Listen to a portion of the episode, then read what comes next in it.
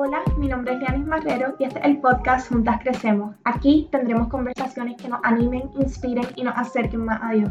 Espero que puedas crecer conmigo. Hola, bienvenida. Me alegra mucho que hayas sacado unos minutos para escuchar este mensaje. Estoy feliz de que estás aquí. Hoy quiero invitarte a que le des una captura de imagen, o sea, un screenshot a este episodio y que lo compartas en tus redes sociales, ya sea Instagram, Snapchat o Facebook, para que así otras personas puedan escuchar este mensaje, porque estoy segura de que será de mucha bendición. Hoy quiero hablarles un poco sobre la comparación, porque algo que en ocasiones hacemos muy naturalmente y pienso que hoy día es tan fácil hacerlo debido a que estamos constantemente viendo la vida de otras personas a través de las redes sociales.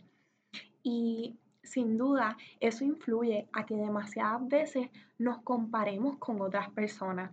Yo estoy segura de que en algún momento has comparado algo de ti con otra persona, ya sea la casa, la ropa, incluso la comida o la pareja. Y por si no te has dado cuenta, la comparación es el ladrón de la alegría. Y por eso hoy quiero hablar de la comparación, porque muchas veces es algo que no hablamos con otras personas y lo hacemos tan internamente que nos quita la felicidad sin darnos cuenta. Y yo pienso que el enemigo usa este método de la comparación a través de las redes sociales para desmotivarnos y hacernos sentir menos. Y por si no se han dado cuenta, la comparación nos obliga a mirar hacia adentro, a centrar nuestra mirada en nosotras mismas y ver lo que nos hace falta. Debido a la comparación, nos enfocamos tanto en eso que no tenemos que nos frustramos.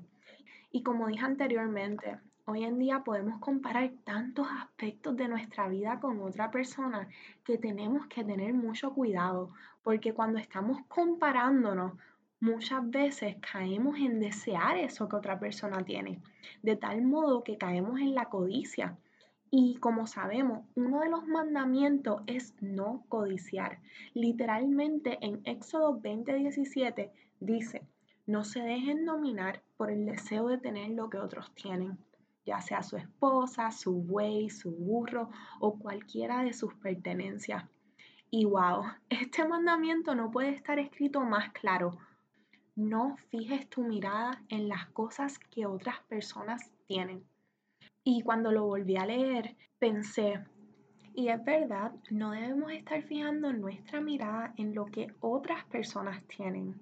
Debemos estar fijando nuestra mirada en Jesús, en lo que Él ya nos ha dado. Yo pienso que así como tenemos que disciplinar nuestras manos para ahorrar, nuestra boca para comer, también debemos disciplinar nuestros ojos para ver lo que realmente importa. La próxima vez que te encuentres comparando algo de tu vida con otra persona, evalúa tu corazón y ora para que Dios te ayude a no mirar eso que no tienes, Ora para que Dios te ayude a ser más agradecida, porque cuando somos agradecidas, miramos con atención a eso que tenemos y no estamos mirando lo que otros tienen. Y si hoy estás batallando con la comparación, quiero invitarte a que recuerdes que tu proceso es personal y único.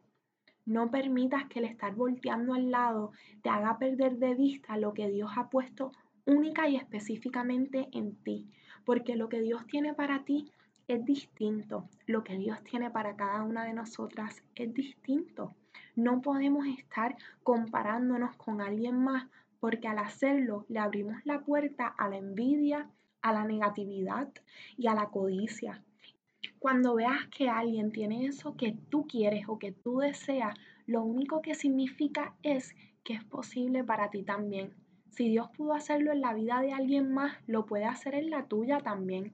Así que no te desanimes, al contrario, cambia tu perspectiva y comienza a celebrar a las mujeres que tengan algo que tú quieres, porque otra mujer haciendo lo que tú haces o quieres no es competencia, es tu amiga, es tu compañera.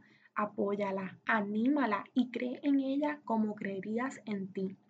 Y si has batallado más una vez con la comparación, te animo a que examines tu corazón y a que le pidas a Dios que guíe tu alma por un buen camino. Un salmo que puedes recordar o orar cuando estás batallando con la comparación es el Salmo 139 del versículo 23 al 24 que dice, Examina, oh Dios, y conoce mi corazón. Pruébame y conoce mis pensamientos y ve si hay en mí camino de perversidad y guíame en el camino eterno.